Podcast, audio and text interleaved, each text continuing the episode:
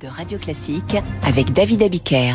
Et Franck Ferrand s'installe pour son point du jour quotidien. Bonjour Franck. Bonjour David, bonjour à tous. Quel 19 septembre avez-vous choisi de nous rappeler? Ah, c'est un joli 19 septembre euh, qui est décoratif en plus, si je puis dire, qui est beau Ah. à voir puisque c'est le premier envol d'un d'un aérostat. Vous savez, l'ascension d'un ballon gonflé à l'air chaud. Nous sommes dans la cour du château de Versailles, bien sûr, devant Louis XVI, devant Marie-Antoinette et la cour.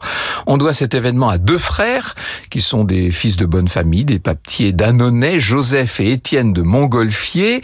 Euh, C'est pas un hasard s'ils sont pas petits, hein, puisque c'est en voyant s'envoler un sachet de papier gonflé d'air chaud que Joseph a eu ce qu'on pourrait appeler l'idée du siècle, pour pas dire celle du millénaire.